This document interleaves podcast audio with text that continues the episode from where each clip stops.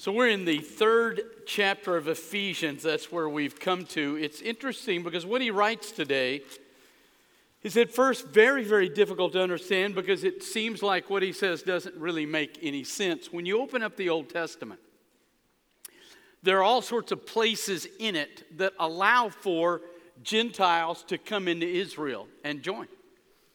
There is provision in the law for a sojourner who becomes a part of Israel to be treated, to be allowed to take the uh, Passover, to be allowed to involve himself, and to be a part of Israel.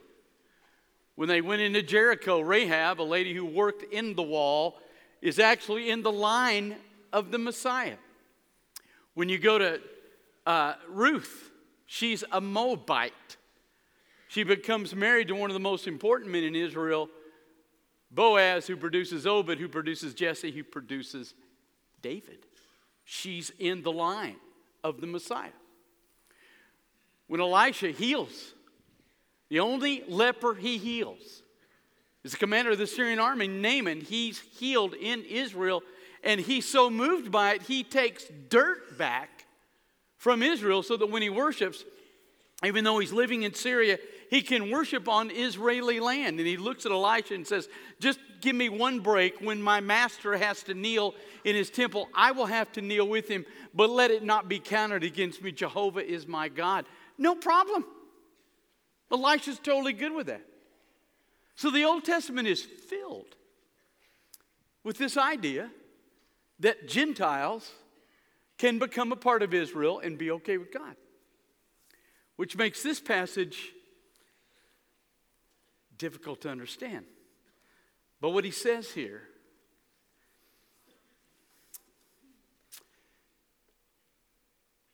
if the church in my day growing up had embraced what he says here, there wouldn't be a set of black churches worshiping today and a set of white churches worshiping today. Because what he says is different than what we have in the Old Testament. Now, he's on his third section about the Gentiles. He's talked about the fact that the walls in the temple are broken and we're both Jew and Gentile standing inside the Holy of Holies. Then he says, both Jew and Gentile, we have the habitation of the Holy Spirit.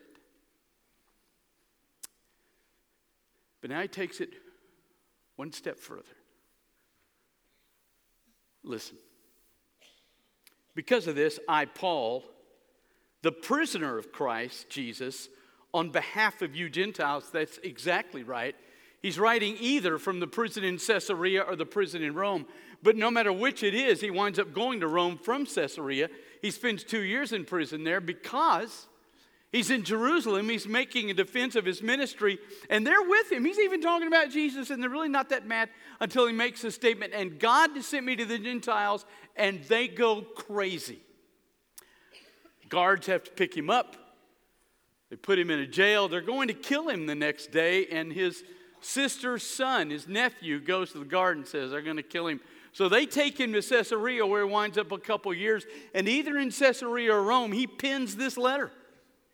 And so when he says, listen, I'm in jail because of you people. And remember, this is a Jewish rabbi. This is a guy who's grown up saying, well, I'm in Israel. Yeah, the Gentiles can come in, but we're God's chosen people. We're the people that matter.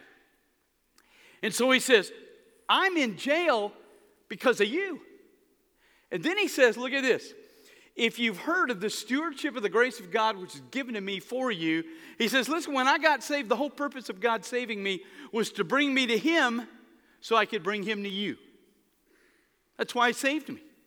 So I'm preaching, I'm in jail because I'm preaching not to my own people but to you Gentiles. Now listen, that according to Revelation, that is something they couldn't understand unless God revealed it. The mystery was made known to me as I wrote briefly, so that you would be able, reading it, to grasp my understanding in the mystery of Christ. Now here's his mystery. Now listen. Which to other generations was not made known. He says, Moses didn't get it, Solomon didn't get it, Elisha didn't get it. There's nobody in the Old Testament that got it. We got it. to his sons of men, as now it has been revealed to his holy apostles and prophets in the Spirit. He says, all of us that are apostles get it. Agabus, the other prophets, they get it. Nobody has ever figured this out until now. Nobody. Now, what he's about to say sounds like what we already have in the Old Testament. But it is not. To his prophets in the Spirit, that the Gentiles might be fellow heirs, members of the same body, and fellow partners of the promise in Christ Jesus through the gospel. He says, listen, there's a promise in Jesus through the gospel. What's that promise? Romans five one. We have peace with God through our Lord Jesus Christ. We and God are okay. There's no problem between us. He's forgiven us. We're in right relationship with him. That is the promise in Christ in the gospel. He says that that promise is for everybody, which when you read the Old Testament, okay, I get it.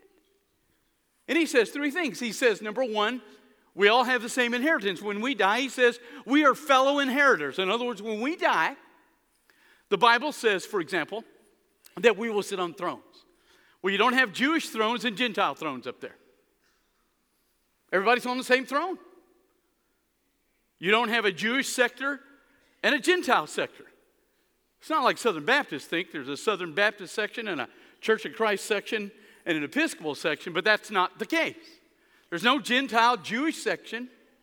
When he says we are a pillar in the temple of our God, there's no Jewish pillar and Gentile pillar. We are all identical. We inherit the same thing. It's not when we die that he sends an angel to get a Gentile, but he sends Jesus to get the Jew.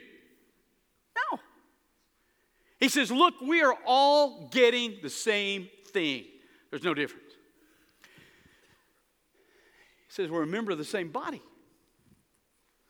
So when you come to church as Jew and Gentile, you both have the same amount of bread at the Lord's Supper. You have the same amount of juice.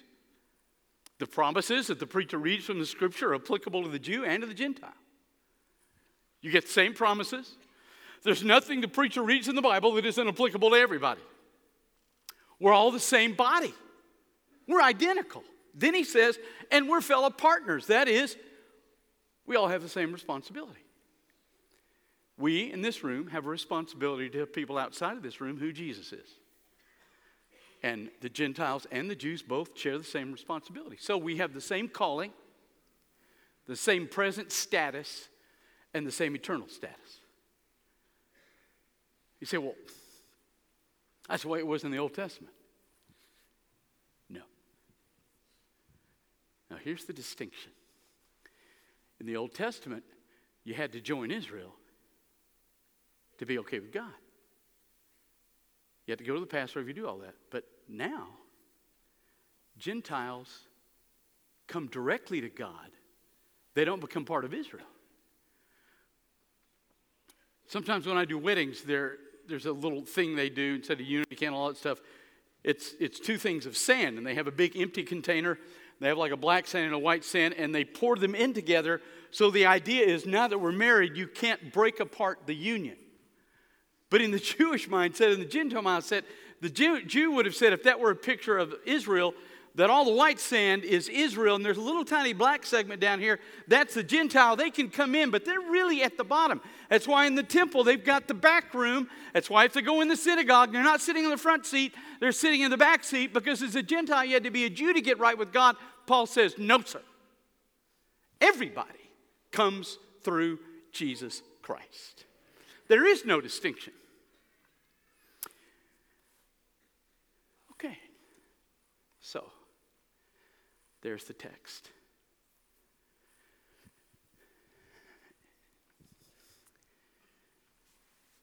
I grew up, we believed two fourteen, he's taking the wall down. We believed two twenty-two, that Spirit was in everybody, but not three six. We didn't believe that.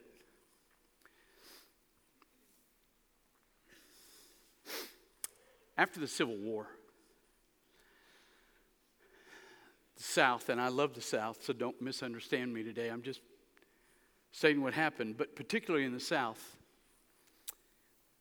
it was a frightening time. The North had left finally, and uh, the former slaves were getting elected to office. So the South, terrified that those that they had owned were now gaining authority, began to do two things. Began to kill them. Ku Klux Klan came into being in their violence. They would just ride around in groups and kill twenty, twenty-one black people indiscriminately. Grant would send in the army. They finally did some things to kind of help settle that. But then the South set up the idea of poll taxes and different rules. You had to be literate to vote and all this stuff, so it moved the black out of the ability. And from that moment on, every city went into segregation. So the black community lived over here, and the white community lived over here, until we got to the sixties, when Rosa Parks said, I'm not going to get up. And Martin Luther King came along, and we had these protests, and finally, we had a shot at pulling everything together. In First Slidell, Louisiana, we had a black janitor named Claude. Now, the opinion of Claude in our church was stupendous. We valued, honored, and in a real sense, revered this guy. He was a deacon in his church. He put twelve kids through college on a janitor salary. He was honest and true with his wife. He was a good father, good husband, good man. He was there before any of us were there at church on Sunday morning. He left after all of us left. The church was always neat, clean, spotless, A C on, heat on. Every, this guy was revered by us. And if you asked us, so is he in the Holy of Holies with us? We'd have said, oh, yeah, he's a Christian. Is the Holy Spirit indwelling him? Oh, absolutely. He's a Christian. Is he a person? Absolutely.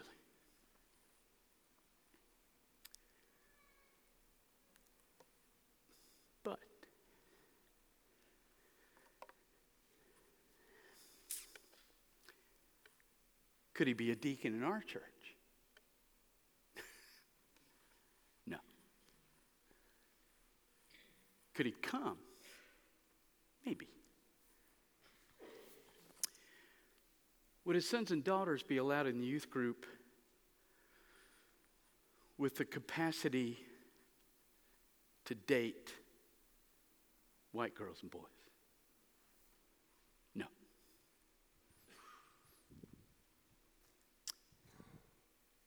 So we took two fourteen and two twenty-two, but not three six. He wasn't really equal because he wasn't our skin color. And because the church missed that opportunity. For some reason, I don't know what it is about us at times, but we were behind the culture.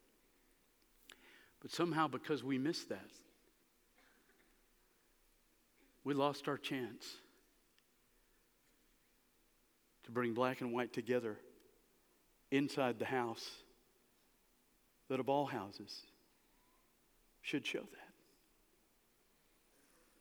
But it's two thousand nineteen.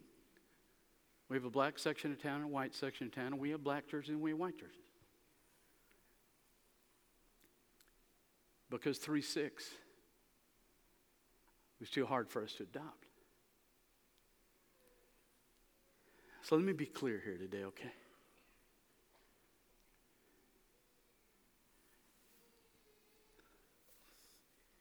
Do you know why I don't preach from an iPad or a phone? Because I want you to understand everything in this book is binding on who we are if we claim Jesus. everything. You don't get to pick and choose. You don't get to say, I like two fourteen, I like two twenty-two, but I'm not good with three six. You don't get to say, I like John three sixteen, God loved the world, but I don't like Hebrews ten thirty-one, it's a fearful thing to fall in the hands of the living God. No, no, no, no, no. We don't get to do that. And I know personally how this works. I've shared before a few years ago, probably maybe twenty-five. I married uh, a black and a white. Black young man, Rod Bernstein, played ball at A and M, called him, he was a believer. Married him to one of our ladies, white girl. And I told my parents in Alabama. So my father said, boy, son, that's not wise. And then my mother called me. She said, you are going to wreck your ministry doing this. And I said, Mom, if I wreck my ministry, I'll go down on the truth. Because the Bible doesn't speak to interracial, it speaks to interreligious. I can't marry someone that doesn't believe what I believe. There's nothing about skin color inside the marriage document in the scripture. And I remember this particularly because it's the last words I heard from my mother for three years. Until she called my office at the old church and said, if Chris cares, his dad's had a stroke. These are the last words she said to me before that three-year span of non-communication. When I said, Mom, you're the one that took me to church, you and Dad both, and told me to live out the scripture. So the scripture doesn't agree with your position. And my mom said, I don't care what the Bible says. When you see a couple like that in the grocery store, you know in your bones it's wrong. That was the last time we talked until my dad had a stroke. So I understand how it works. I've had people in this church, when their daughter or son would date someone not white, I had one lady say to me, you know, you think that's okay? And I said, I'm telling you, the Bible doesn't say anything to it.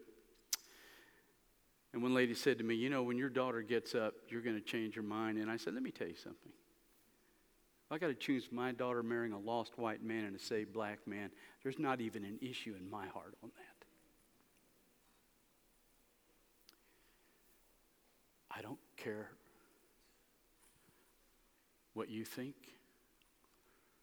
And I'm not saying that to be obnoxious or to be a jerk. I'm just telling you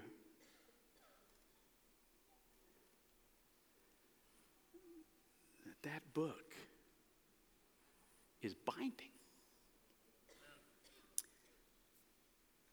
When I was a kid in Georgia, we uh, we went to this restaurant. Name's not politically correct today, so I'm not going to share. But we went to this restaurant. And I always loved going, not because of the cuisine. When you're a kid, corn dog will do it for you. But we went to this restaurant, and the reason I loved it is because when you finished, they had three different toy chests. And they were all age graded, right?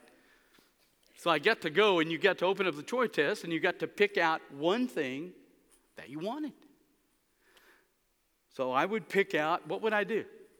If I didn't like the toy, would I pick it out? Okay, this is not a hard question. You people are terrified. I don't know what the answer is. Would I pick it out if I don't like it? No. Can y'all lock the doors? Because we're going to stay longer than we thought we were. No.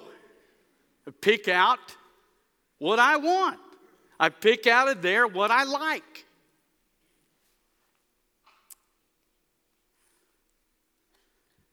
I'm preaching at chapel at Southwestern, April second. And this is pretty much going to be my issue. I'm going to walk them through a couple passages in Ephesians because I want them to understand.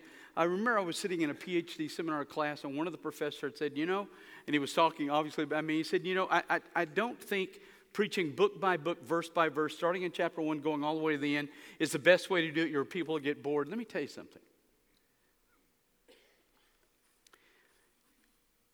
If I don't do that, basically what God's given me is a box with sixty-six books. Now I have two options. I can reach in there and kind of feel around and go, yeah, I think I'll try that book this week. And I can flip in it and find something. And you know what I'll find? I'll find either what I like or what I think you will like. And that's what I'll preach. But if I do that, I will never preach all that God has to say. Amen. So I'm going to tell these kids, I want you to take a book and start at the beginning and go to the end, because it will make you preach what God says completely. And not because I'm trying to be a jerk and not because I'm trying to be obnoxious, but when I die, the Bible says in First Corinthians that I am going to face an evaluation. All of us are Christians. We're not judged as far as salvation, but we are evaluated as far as what we did here. And when I stand before him, after all my years,